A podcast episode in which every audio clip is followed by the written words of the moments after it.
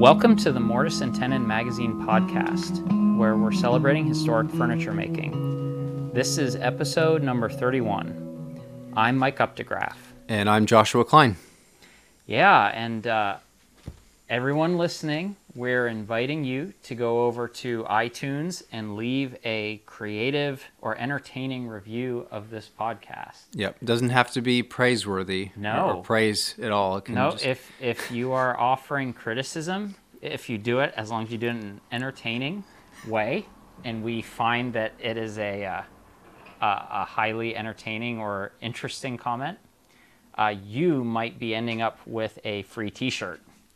So leave your comments. Uh, let us know what you think of the podcast, any ideas uh, that you want to contribute. So uh, leave those, and then uh, we will choose the most entertaining one. Uh, call you out on the next podcast episode, and uh, you can reach out to get your free T-shirt. Yeah. Yeah. Um, but we have been uh, lately working on a program uh, that we've been inspired to talk about uh, the what led up to it, what what we were thinking about that led to this idea. Um, it's a program we're calling the Mortise and Tenon Apprenticeship Program, um, and and we've been uh, working on uh, this idea of, of trying to come up with a way that we can help people learn how to get into woodworking, kind of a starting place. People who maybe don't have, you know, vast, ex- they're not a master, but they want Right. they want to try some some new stuff, um, and maybe they have more free time now. And, you know, Right. the, these days working from home, maybe. Uh, and they're saying, how, how can I learn new skills? How can Yeah. I get this new woodworking thing into my life? And they've tried to pursue different paths for that. You know, everything from surfing on YouTube uh, to waiting for a day that they can go to an in-person class. Um, and so we've been, Mike and I, uh, have, we've been talking about that for I don't know, Yeah. a better Uh, part of a year a or something. chunk of this year. we've yeah, we're trying to figure out this. what can we do to help people, especially as uh, you know when people were not traveling as much. What can we do to help fill that gap for them and help them feel encouraged um, along their journey? Um, so we've been thinking about that a lot. Yeah, and you know, some of it comes down to um, you know, educational philosophy and things like that. Just you know, what is the best way to learn?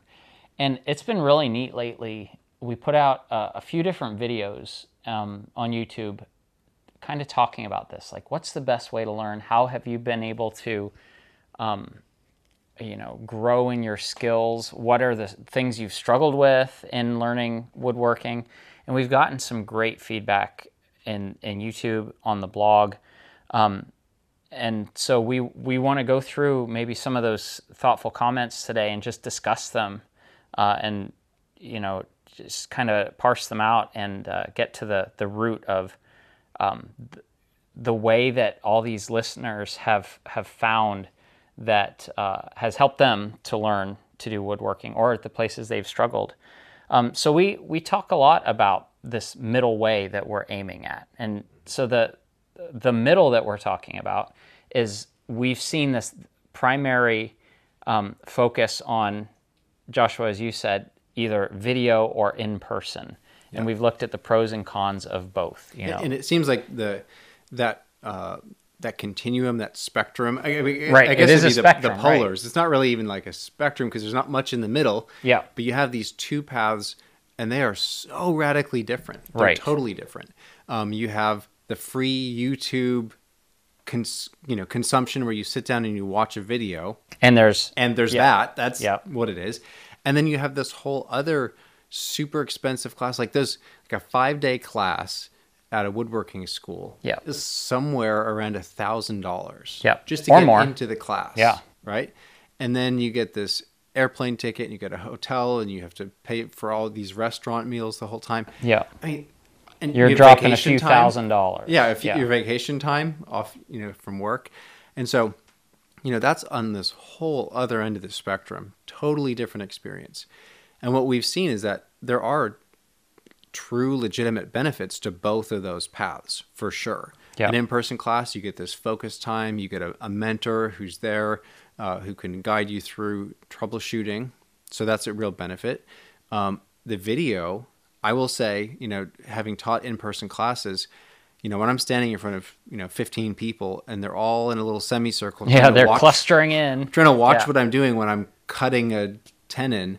Yeah. They can't see the close up 10 stuff. of them can't They're like craning their necks Yeah. over. And then I always see, you know, there's someone in the back who kind of just gives up and he's Yeah. got his hands in his pockets and he's looking around like I can't even see anything. Yeah.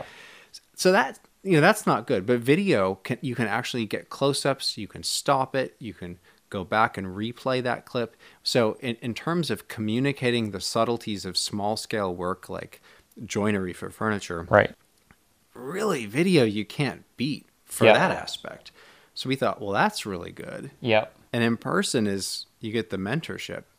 Right. So how could we try to get the best of all that? Yeah, go down the middle, and and as we've said, it's not.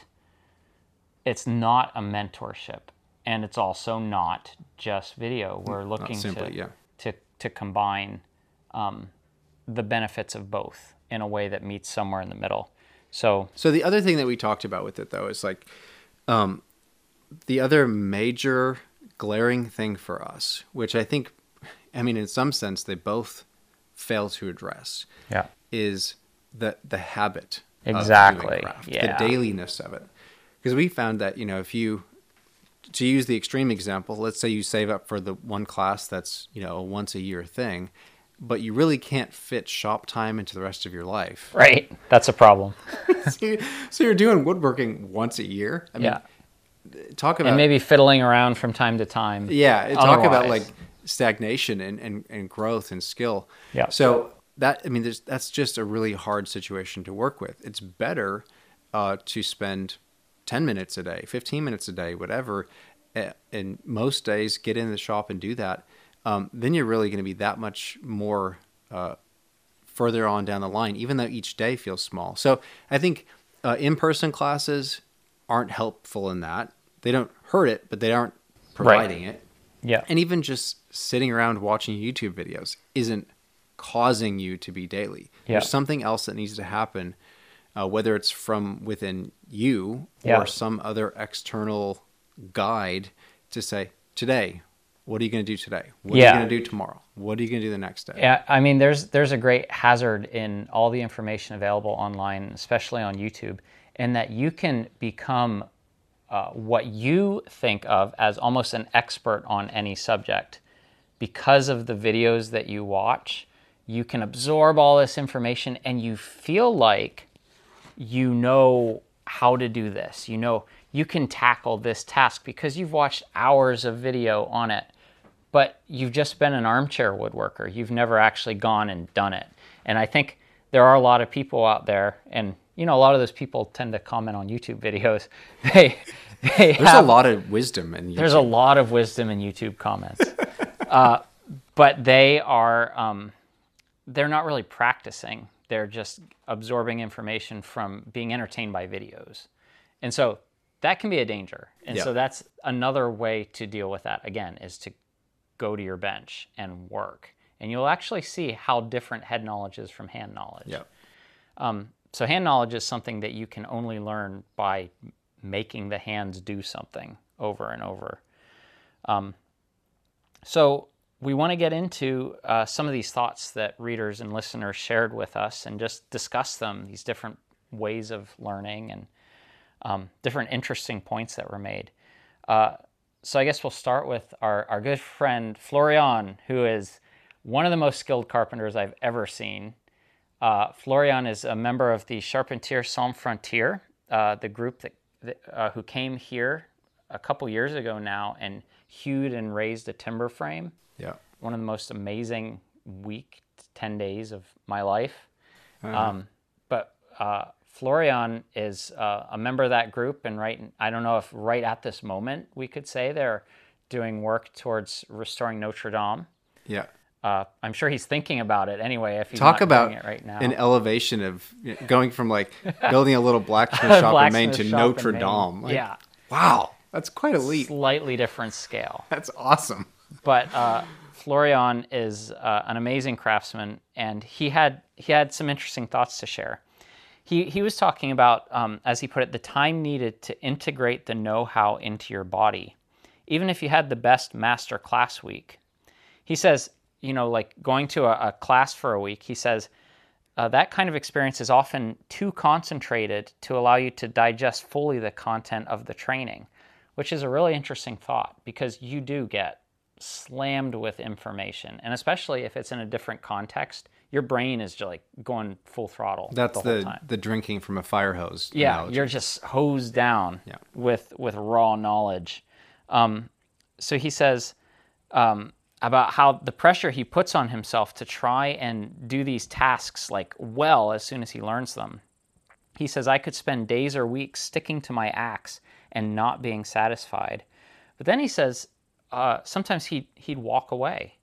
Uh, he'd go and you know tackle some other project or something, and he says surprisingly, after three months without touching my axe, I had the sensation that I made big progress, and I wake up from this axe break and get back to work with it. He says it's just like if my last experience took three months basically to to sink in, hmm. and for his brain to analyze that and acquire that new skill. So hmm. that is a really interesting thing to me where he says, I learn it, I practice it, I'm terrible at it, but then I let my brain and body process it. I literally walk away. Yeah, that, that's so interesting because uh, that is exactly what Julia, my wife, just told me. Hmm. she said really? the same thing because uh, Julia and I, we've been uh, this week in the evenings, we've been carving spoons together, um, and I've been carving spoons for a couple years on and off uh, periodically, and she has been. Um, not quite as long, uh, but also much less regularly into it. So she's only done a handful of spoons uh, in her life so far. And uh, so as she's been working through that process, she was talking about, you know, it's been a while since she carved one, um, at least a few months. And then uh, just recently, she just carved two this week. And she said, it is so crazy because even though I haven't been carving, I feel like it's just all of the steps have become clear for me as it's just settled in me. Huh. So it's the same thing Florian Yeah. was saying. She she wasn't actually carving or actively carving. Right. And there she is, she picks it up and it's just that much more internalized. Yeah. Um and so there's something to that. I don't understand that. Yeah. I mean unless your your brain has to just Yeah, it's settle it's kind it. of like the value of, of like a vis- visualization or something where you're you're um, kind of training yourself the way to think about a process. And Mm. I know like there are basketball coaches and stuff who tell their athletes to like imagine the play or imagine scoring the shot Sure. or imagine and so they're working their brain through that very physical thing um, and you know you let it process Yeah, I mean- by the way this is your bag of spoon blanks over here Oh isn't it? yeah. nice It the the bag is getting less full. yeah I carved two spoons last night. really It's fun. awesome Yeah, but I mean, talk about uh, a learning curve. It. The, I was telling a friend this weekend. I was carving a spoon, and he said, "Oh wow, that's pretty cool. That's fun. I never saw that before." And I said, "You know, it's interesting because carving spoons is one of the hardest ways, uh, the hardest woodworking activities I've ever done. Uh, making a table." That's a breeze. Right. That's a total Yeah. breeze because you can just, it's all flat work, it's all square. Yeah. But spoons, it's working with green stock, you know, riving grain orientation. Uh, it's sculptural in every dimension, Right. And it's functional. It has to feel good when you put it in your Yeah. mouth. It can't be. everybody knows a bad spoon And um, so it's it's a. I, I feel like the the bar is really high. yeah You you it's it's hard to get to a place where you say that's actually a decent spoon. Right. And so I've been struggling through it. Um, so I think I have. Uh, it's helped me to sympathize uh, with other people struggling with other skills. I can say I totally know what it's like to struggle. Every time I pick up a new thing, I'm like tripping left and right. yeah Um, but it's that commitment to do it over time. I didn't carve, you know, this aggressive schedule of spoons that I was just a few hours a day. I want to get. No, it's just a few years ago. I I inserted it into my life. Right. And when I have some time, I do that, and it's it's really helped. Yeah. Yeah, I mean it's it's interesting to think about that just how how people learn a new thing that it starts out as um, as totally foreign to you and to your experience and it's just so awkward and uncomfortable like like the first few spoons that that we've ever carved. It's like, wow, okay, this is this kind of stinks. This transition here from from the bowl to the handle, like that's awful. Yeah. Um, but you know, gradually you you get to to absorb the knack of it, and it's kind of like I I've told you about. Um, I recently took a an MSF motorcycle safety course uh, to get my license, and before that, I had never ridden on tarmac or anything, right? And so most of the people in the class were in the same place. They'd never ridden a motorcycle before, like day one. And so we got out there and we're all a little bit nervous and we start these exercises. And everyone was so awkward, like just doing a U turn, a low speed. I mean, it, it was like motorcycles tipping over and all this. And it was, it was, you know, like a war zone. But then after five minutes, everybody could do a U turn. And just watching people work that out in their, their minds. So the instructors are very clear about process, but then in their bodies, they have to do that in their bodies. You can't just read a book and get that. You have to do it. yeah. Um, so that was really telling for me, especially since I struggled and then got it. And then I was, by the end of day two, feeling fairly confident in my ability to maneuver around that parking lot. We'll see how the road goes once once my motorcycle is ready to go. But um, yeah, that's that's a good way of gaining confidence is just by doing it. Yeah, I mean, one one commenter uh, was talking about uh, he was talking about the necessity of this reflective practice, and he, he refer to it as soak time uh, to consolidate learning. And you know, I think um, as you begin to, you know, whether it's a, a more complicated, um, big picture category of skills like woodworking, which is a huge set of all sorts of skills, or it's one particular operation like a motorcycle doing a U turn, either way, you can't just have someone tell you the list of instructions and then you can do it. Right. You need the soak time. You need this. Um, the easier, the smaller the task, you know, it's it's a shorter amount of time, but you still need to go through it, struggle through it, and tip that bike over, and then you go, ah, Yeah. and let that soak in. Watch a few others, reflect on it, and then you can say, okay, now do this. There's no way around it. There is Right. no way around it There isn't. um, you know, it, the armchair woodworker thing is a real thing. There Mm-hmm. are a lot of people who read everything, watch tons of YouTube videos, and Yeah. rarely pick up a saw. Yeah. And um, it's not to uh, disparage people. It's just Yeah. to say, don't confuse that for woodworking. Yeah, and don't confuse those folks for experts either. exactly. Um, so yeah, so the the practice of steeping yourself in well, the practice of steeping yourself in practice, right? Uh, that that soak time uh, is is really you can't get around that, and in fact, it's what we as woodworkers love to do. So I'm not, you know, don't want to present it as oh, it's a step that you can't avoid. Well, no, it's actually the whole point. Yeah. doing it. Like, oh, that's terrible. No, no. Yeah, oh. I, I want to be a woodworker. Uh, I don't but, want to put the time in. but I don't want to like spend time Working. working, wood. So Yeah. how can I shortcut that? yeah, yeah, that's well, that's the great news. thinking. Yeah. Like, how do you get to be proficient in woodworking? Do woodworking. yeah, yeah. That's the great news of it. I mean, that's. I'll I'll go ahead here to a couple comments. This uh, guy on YouTube named Clay, he shared. He said, "My wife is a teacher and a pianist, and she told me something awesome. Instead of saying I should be in my shop, right? That's the oh, I gotta go work. She says, say to myself, I can go to my shop. He said, it Yeah. sounds crazy, but that way of thinking changes things. You know, just saying, oh, you know, I love doing this. This is why why I'm making stuff because I enjoy the process. Um, yeah, he said it really changes the way that he thinks about it.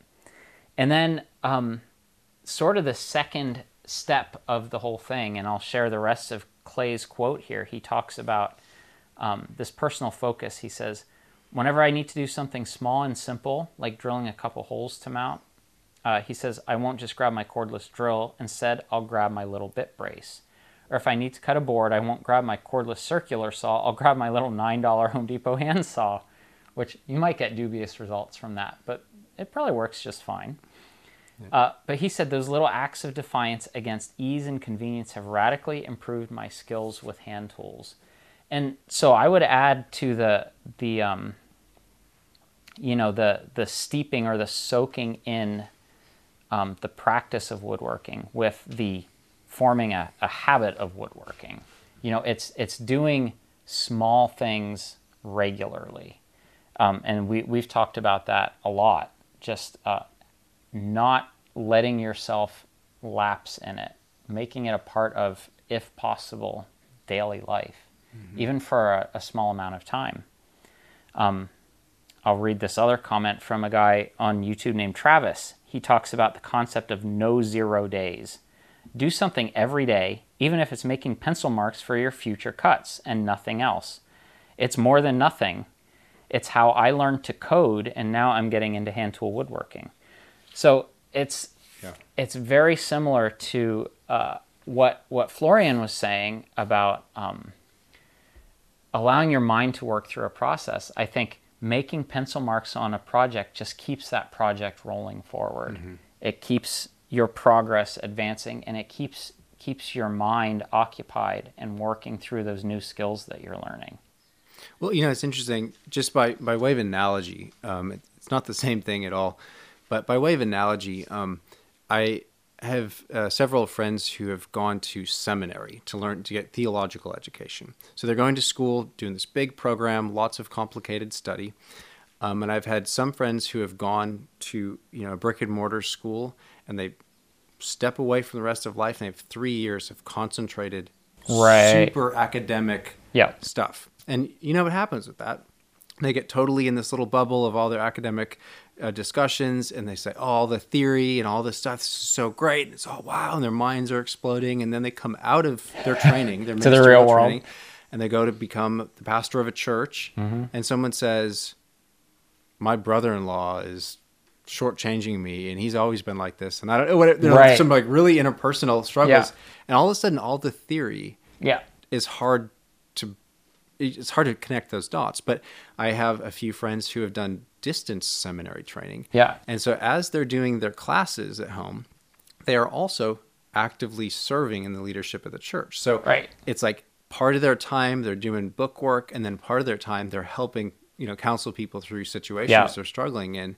And so when that training is over, there's no disconnect. Yeah, and I think fully that's, integrated. Yeah, it's exactly it's an integrated education, and so that's a great analogy I think for learning any kind of skill. That the more you can integrate it into your life, you could go off somewhere to learn, but now the burden is on you. If you right. go to sign up for a two month course doing woodworking, great, but just realize it's not going to naturally uh, translate to the rest of your life. Right. You, exactly. You have to now figure out how do you bring that home. Yeah. And so I think that's an important thing um, that one of the biggest hurt, like if, if anyone would say, okay, I hear that, but how can I, I don't have a shop set up.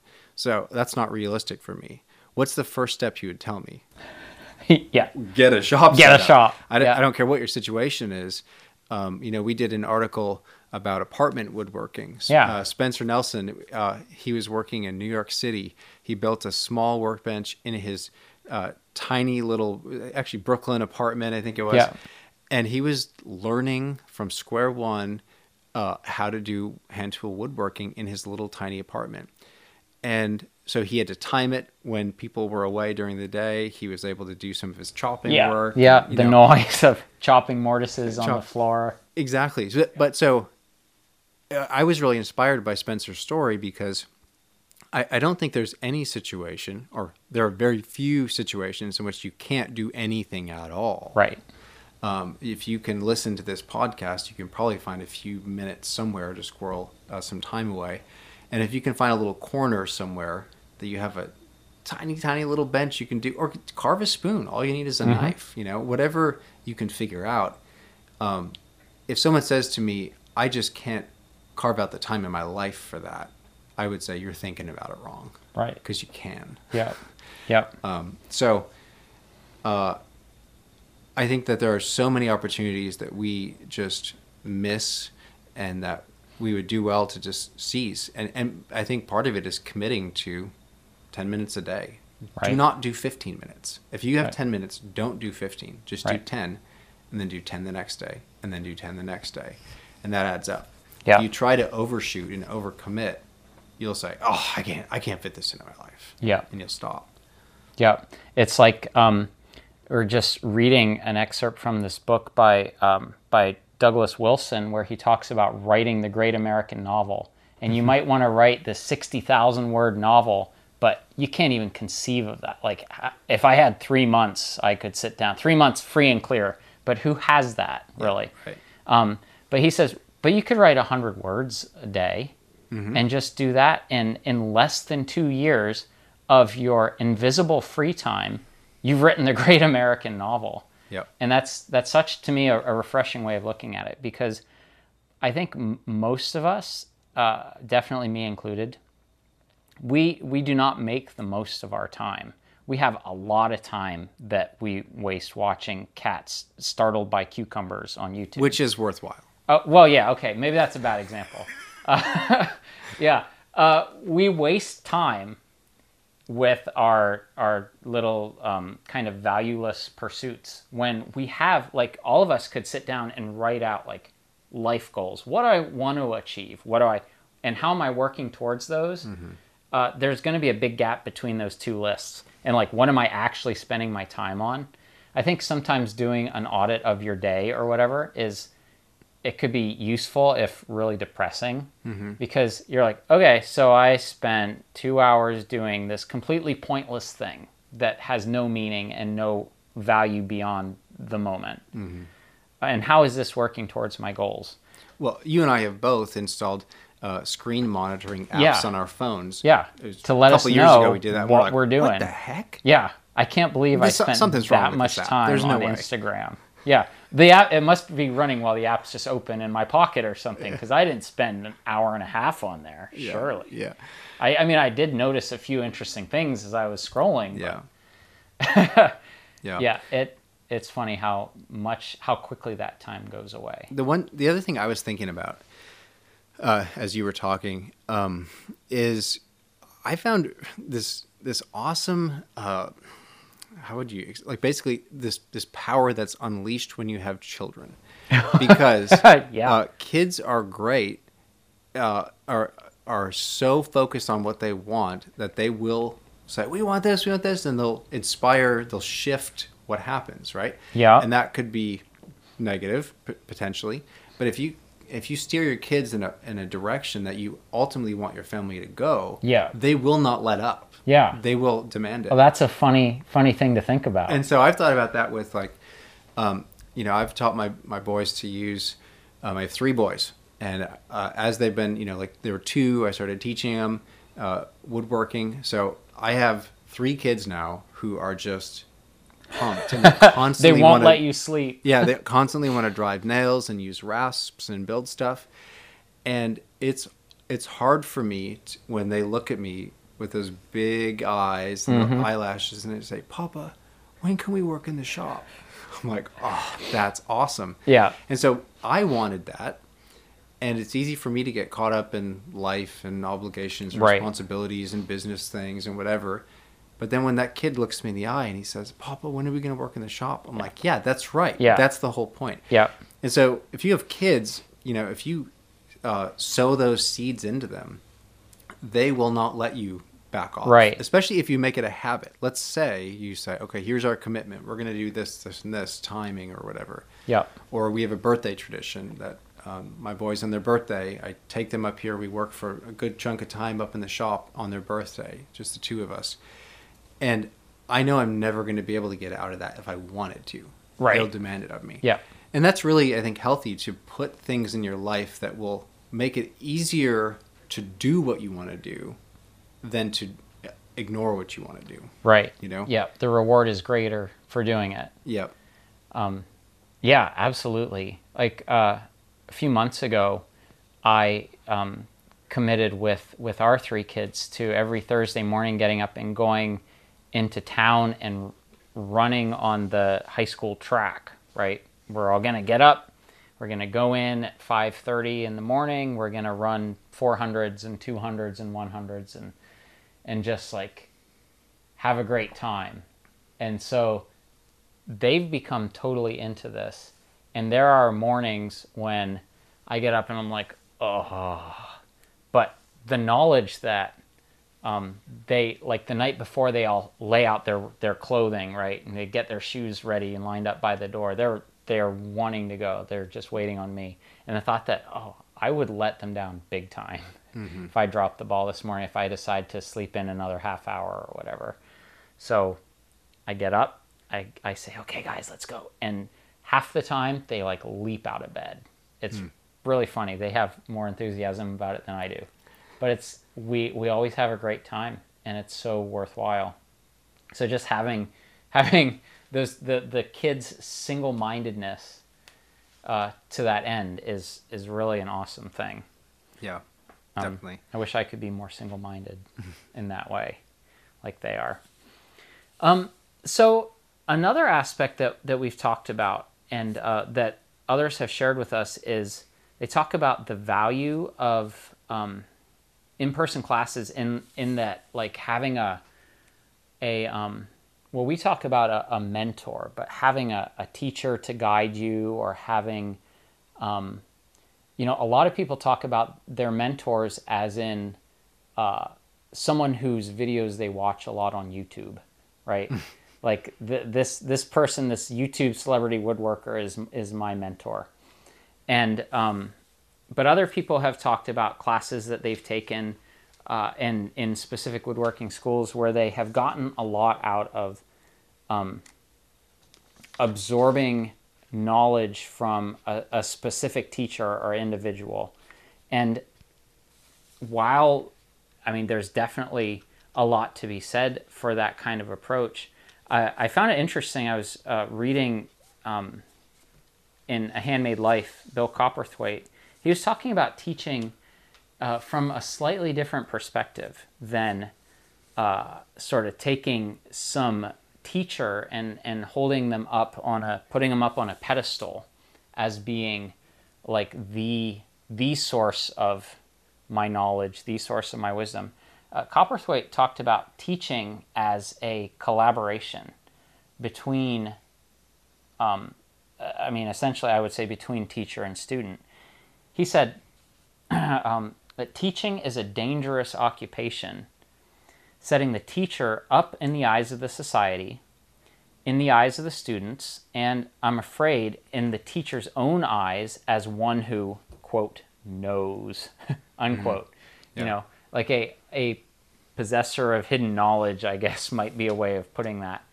Um, but I think that that there's a degree today in which that can be true, where we, um, instead of um, focusing on on gaining knowledge through the use of our hands and the use of our minds and doing a process for ourselves, mm-hmm. we look more to, to to others, to experts. Those who are certified. They're properly certified, yeah. right? yeah, they're certified in hand tool woodworking or mm-hmm. or in any of those things that that we want to um, any of those interests or goals that we have to pursue, like learning. We more and more have um, we we kind of turn our own um, experience off a little and rely more on those who we we see as qualified. They they've been lifted up in the eyes of society. Yeah, well, and I think that the danger for that I mean, there, there's a danger for both teacher and student in that situation, or celebrity and right. know, consumer yeah. audience, groupie, groupie.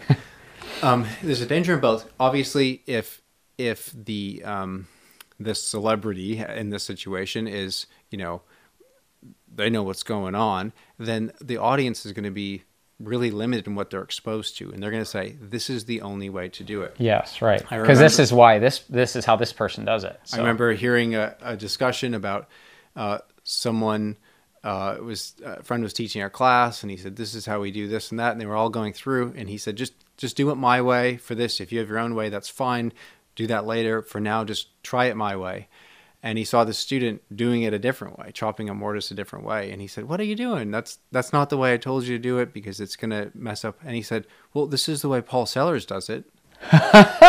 he's like, "Wait, I just okay, but Do we're all this way, uh, this is how I'm teaching you right. yeah, yeah. So, um, you know, there's this whole like celebrity mentality, and I'm not picking on Paul Sellers at all. I'm just saying when you think there's only one way to do this, um, and I'm not open to others' input, or I'm not open to my own experience, Right. it's a dangerous place for the audience, but it's also a dangerous place uh, for the one who knows, for Yeah. the one who's got it all settled, and they say, "I know there is only one way, and I've figured it out." Right. um, those who have received, who have imbibed the received wisdom, those who have you know set themselves up as I am the authority on this. Um, we're not authorities on this. I mean, I don't think of us. I see us as on this journey to try to discover um, what other people have done before us and try to learn from it.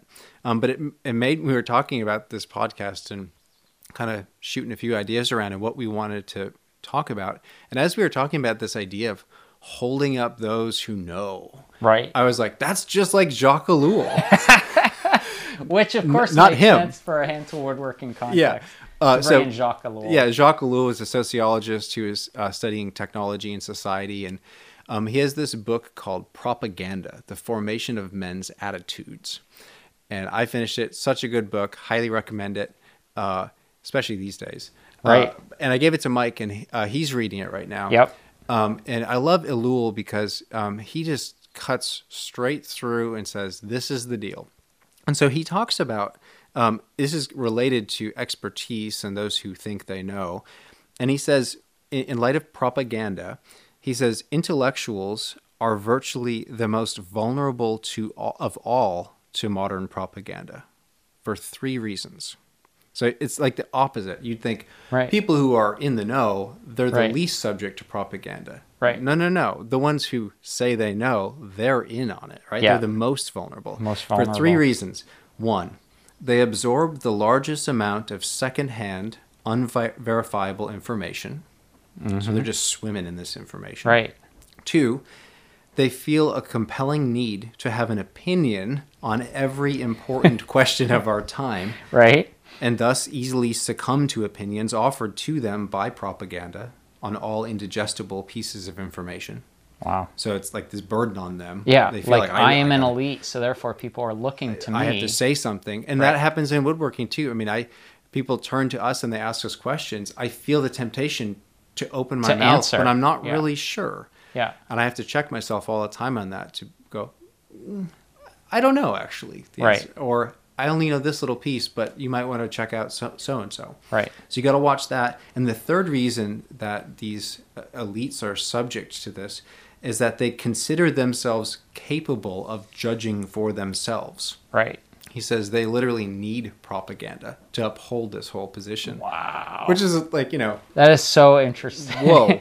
uh, but I think it's Yeah. important to to uh, apply that to, to connect that to expertise and um, the ones who know that um, we're doing everything we can to offer advice and to help you. And I have opinions, right. right? I definitely feel like this is the way that I chop mortises, Right. as an example. This is the way I do this. I'm a tails first kind of guy. I don't cut Yeah. pins first. But it, that doesn't mean that therefore there is only one way. I will Yeah. make my argument for why I like this other way.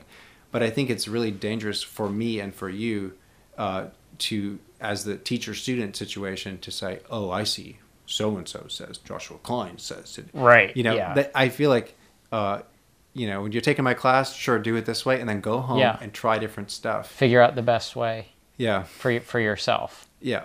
Um, it's it's kind of like uh, I had never seen the way Al Breed cuts dovetails before, and you showed me a video, right? And I was like, "How does he do that?" It's like hang his saw is backwards, Yeah, you're gonna hanging have to his describe it. Okay, so you know most of us cut dovetails with the um, the board in a face vise, right, upright, so we can cut our tails, and we're the saw is held upright and horizontal, and that's how most of us do it. So Al Breed uh, doesn't use a vise. He holds the board flat on the bench. So the board is horizontal. Yeah, and he like cr- takes his saw, aims the teeth towards the bench, and he kind of holds it in his pinky. Yeah, he hangs it from his pinky. Hangs so it saw. hangs plumb. Hang, yeah, exactly. and then he saws like that. And the, his whole explanation was when he started in the, the cabinet shop, you know, many years ago, he didn't even have a bench. He had like sawhorses to work off of.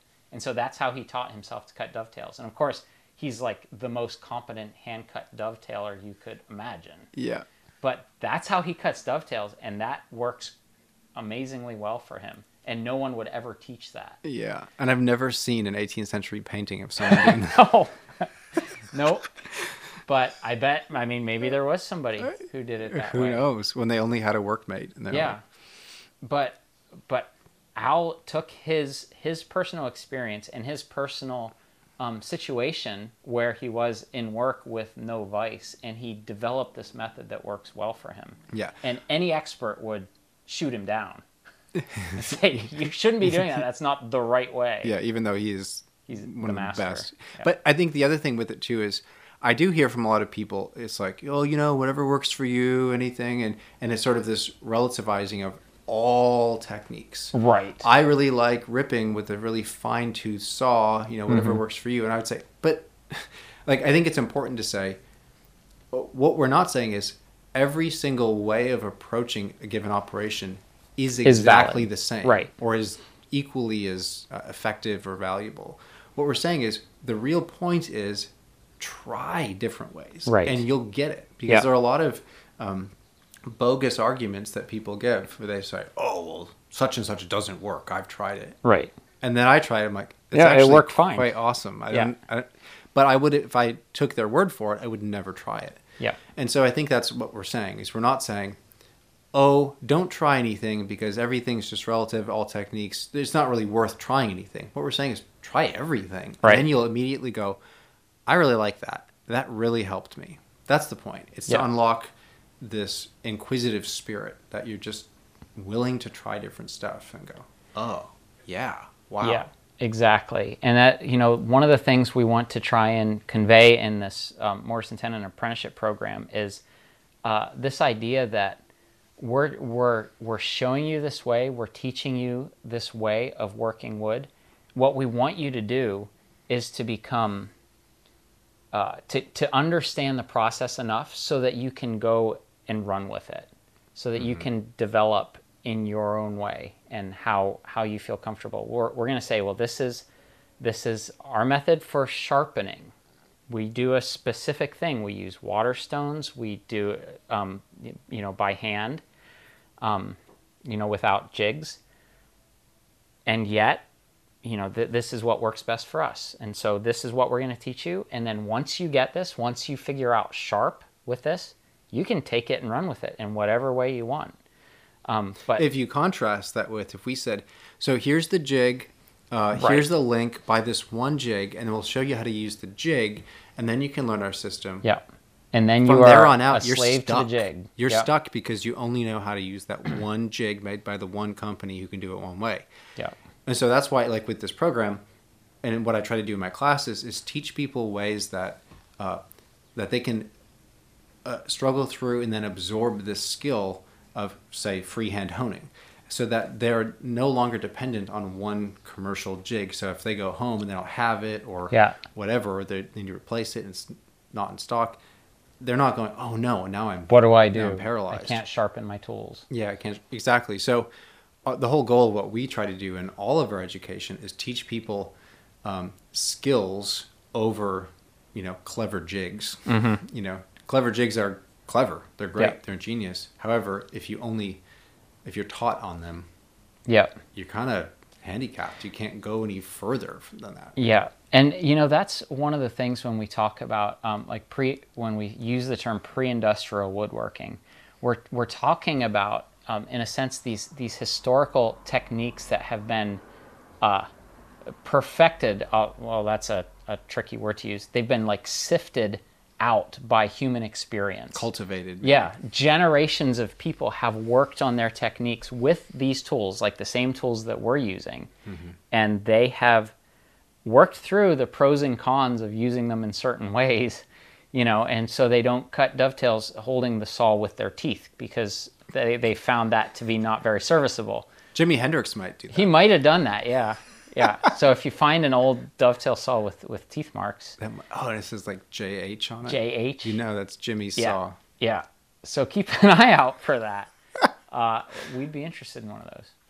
but um, yeah, it's so basically um, it's this whole idea just coming back around of it, don't hold yourself up as having all the answers and don't hold someone else up as having all the answers because there are still answers to be found out there. It's kind of like um, you know i've been doing um, some some training and stuff because next uh, school year i'm volunteering at our homeschooling co-op to teach uh, 13 and 14 year olds like one day a week we're going to go through and do you know latin and astronomy and and um, all these other very interesting subjects and uh, it's going to be a lot of fun. And it's going to be a big challenge. Um, i'm looking forward to it. But um, the whole premise of of the training i've been doing is the teacher should consider themselves as the lead learner. The mm. teacher is not just some expert that the students look to. You are learning together. Because really the ultimate goal of education should not be mastery of a subject because we, we as humans don't have mastery of any subject. Every subject has greater depths to plumb. There's always more to learn. What knowledge does is it brings us to the point of unknowing. It brings us to the point of we get so far where we realize where the abyss is, where we no longer know more about the subject. And this is where exploration can happen. So the teacher should be leading the way to that edge, to saying, here's what we know, here's this body of knowledge, but then here is where the mystery is. And so that that's how students just maintain that sense of awe and I was going to say wonder yeah. was the word I was yeah. just thinking of as you were talking like it's it's looking at the world with these glasses of like wonder. Yeah, know, it's like wow, yeah, like there's so much out there to find. And when you do that for kids, uh, my uh, my oldest boy, he uh, he had this this science instructor who actually recently passed away, Tony. He was like pumped, like so high adrenaline, and he's like, "Okay, everybody," and he had all these kids, and they were just like panting, excited. Yeah. Like, oh, everybody, check this out. Do you know what happens with this? Yeah. And it was just the kids just ate it up. And basically, what he did is he just set himself on fire. Yeah, with exactly. enthusiasm and yeah. ran around, and all the kids caught on fire. Yeah. And when he passed away, it's like devastation. Yeah. And so if you can be that infectious lead learner, um, that that is what real education, real learning comes out of yeah. that kind of thing. Just getting bit by that bug. Yeah, they Man. they internalize that enthusiasm yeah. and they they run with it because that's how they view learning. When when learning is put up as this dry, uh, boring thing where hopefully you can sneak into the back of the class and catch a few winks or mm-hmm. whatever. Yeah, I mean that's just how students will always perceive learning. But when it is something uh, amazing and mysterious and fun, um, they'll you know run to the front of the class and they'll be early to show up and they'll want to be there and, and want to put these things into practice. And, and you, I think too, it's not just for kids. Like we're not saying, so all you teachers out there be like that. Yeah, sure. Do that. Yeah. But as a student yourself, a student of life, yeah, surround yourself with people who are like that. Yes. Who see the world with eyes of wonder and they're saying, wow, that's yeah. so cool. Yeah. And um, I think that has been really helpful to me uh, to instead of just googling what's the correct answer to the question I'm dealing with. I want to I would uh, the ideal would be to talk with someone who knows a lot about that and start asking these probing interesting questions. Yeah. And to get them pumped or to let how excited they are come out and then you're just you know absorbed in this discussion rather than you know looking on wikipedia what's the correct answer? Right. You know correct answers who needs that? Right. Yeah. Uh, it's exploration and, mm-hmm. and interaction with with those things. Yeah. Yeah, it's it's good stuff. Um, you know, in in the world of woodworking, we are not just constrained to a list of rules, and it's so great. And again, I I remember going back to that conversation we had with with Yoga uh, and mm. just talking about how tradition forms this these four walls, but within the, those walls, he is free to go where he's free to explore. Yeah, he's um, he's given this great degree of freedom to to be creative. Yeah. Uh, and I think I I move to that analogy so often, time and time again, in woodworking. I was thinking about, um, you know, we talked about a lot of people who can really, who are quite far along in their journeys. I'm sure Al Breed would tell us that he learns stuff every day in the shop. Yeah. Oh, totally. But it doesn't seem like it to us. Right. like, he, he, He, knows it all. He knows He's it all. He's forgotten more than I'll ever know. Yeah, exactly.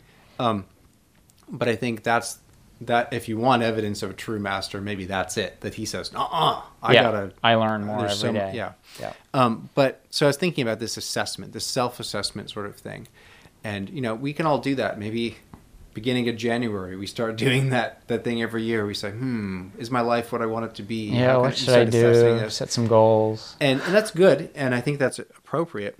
But um, I recently was talking uh, with some people, and we were working through how to you know refine some things uh, in our ministry ministry program, and um, basically we were, we were saying, okay, how did the last year go? We had 2020 with COVID, and how stressful and um, heart heartache filled that was.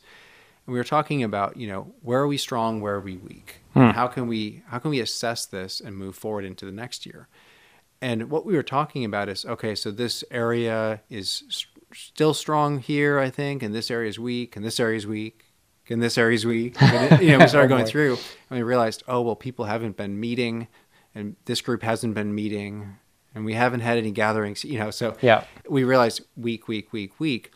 And what we were talking about as we were going around is instead of beating ourselves up saying, well, 2020, you know, Yeah. now we just, we're weak, we're beat down, we've really failed. And that- rather than having that perspective on it, um, we realized, okay, it doesn't, it doesn't help to say, no, we're actually strong because we're right. not. We're not. But we also don't need to say, well, we actually failed. We are failures. Mm-hmm. Because there are circumstances you can find yourself in. And Yeah. we all find ourselves in circumstances that we wish we had done more or done better. Yeah.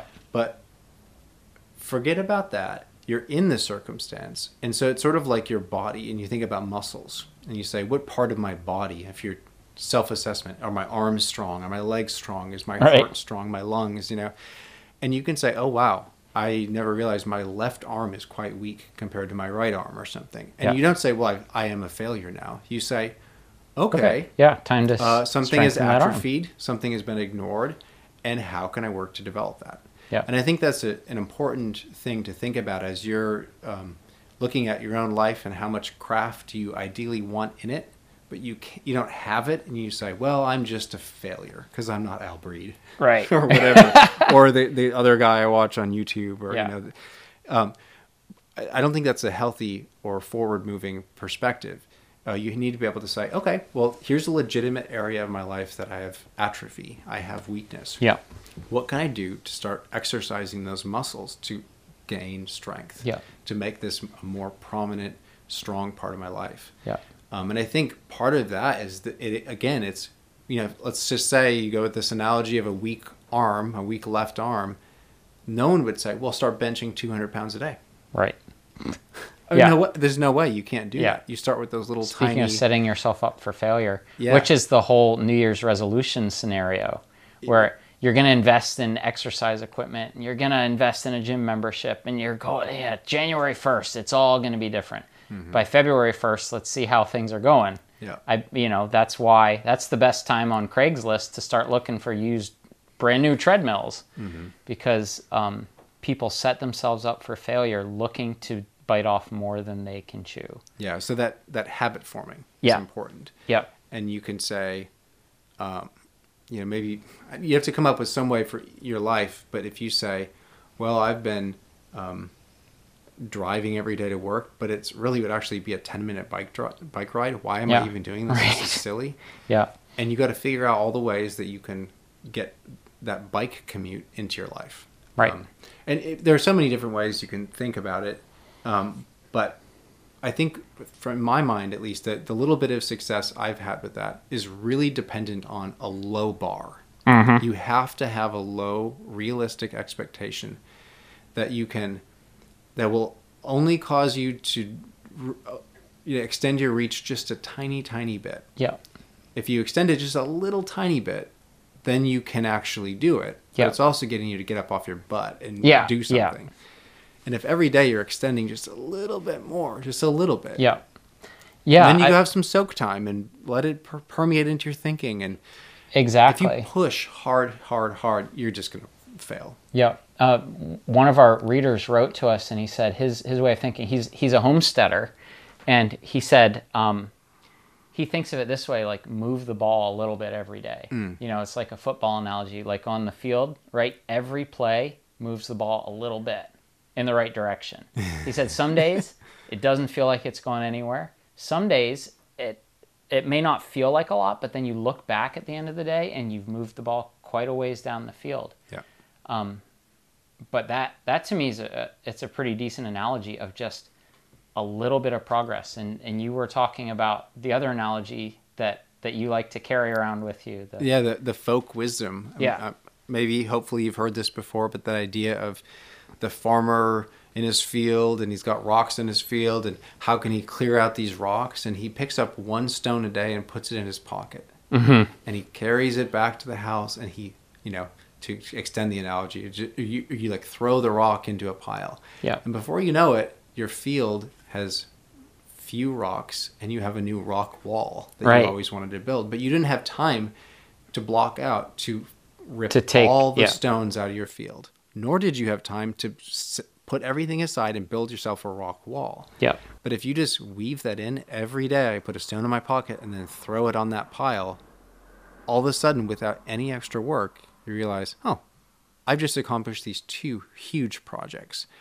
And so that I think that the trick, if there's a trick, is to figure out how can it be so painless that I do a little bit and it just slips in? How can I put a workbench in the corner of my living room? Yeah. You know, how can I, you know, do a little tiny practice or a little habit that just gives me that much time and by the end of it you have a rock wall Yeah, I mean, absolutely, and that is with the the apprenticeship program. That is our goal. We want um, a habit to be made. Like I would say, even more important than the skills that we're looking to teach through this program, what we want is to uh, create or allow students to envision a situation where they create this regular habit because that's where skills grow yeah that's how um, that's how craft can become a regular and and bigger part of anyone's life. Um, and that's that's really what we want from the program Yeah. more than anything else. Yeah i'm really excited to see how this shapes up and um, uh, we have it's it's filled up. Yeah. As of this recording there are two slots left so i mean by the time It'll it's be- published i think it's going to be full. Yeah. um, but we're doing the the program quarterly um, so the next term will be the winter term um, but if you go to mtapprenticeship.com you can learn all about it you Yeah. can look into that program watch the trailer we made describing it um, and see if that's a good fit for you it's not necessarily what everyone needs but uh, we think the primary benefit is kind of providing this structured, guided program, and it's a mentorship so that that we're available to answer questions. Uh, we do these live stream uh, Q and A things, so you know it's we're, we're there with you as much as we can from distance. We have people who signed up from Australia and all over the place. Yeah. So we're able to help them incorporate craft into their life. yeah and those students are able to help each other as well Exactly. So uh, we hope it's the program is helpful to people, um, but we see that there are so many great opportunities that these technologies that often we allow to uh, stultify our lives uh, can actually be used subversively. Yeah. I think to and if you're careful. Uh, you can use these technologies to actually empower you to turn that thing off and go Right. make some shavings. yeah So turn this thing off. Yeah. Stop listening to this podcast and go right. make some shavings for five minutes. yeah Okay. Uh, thank you for listening to the Mortise and Tenon podcast. If you haven't already, you can subscribe uh, wherever you get your podcasts. And if you have comments or questions, you can leave them below. And we do want to hear from you uh, in the iTunes uh, reviews. Let us know what you think. The craziest, goofiest comment wins a t shirt. so thanks for listening. yeah we'll catch you next time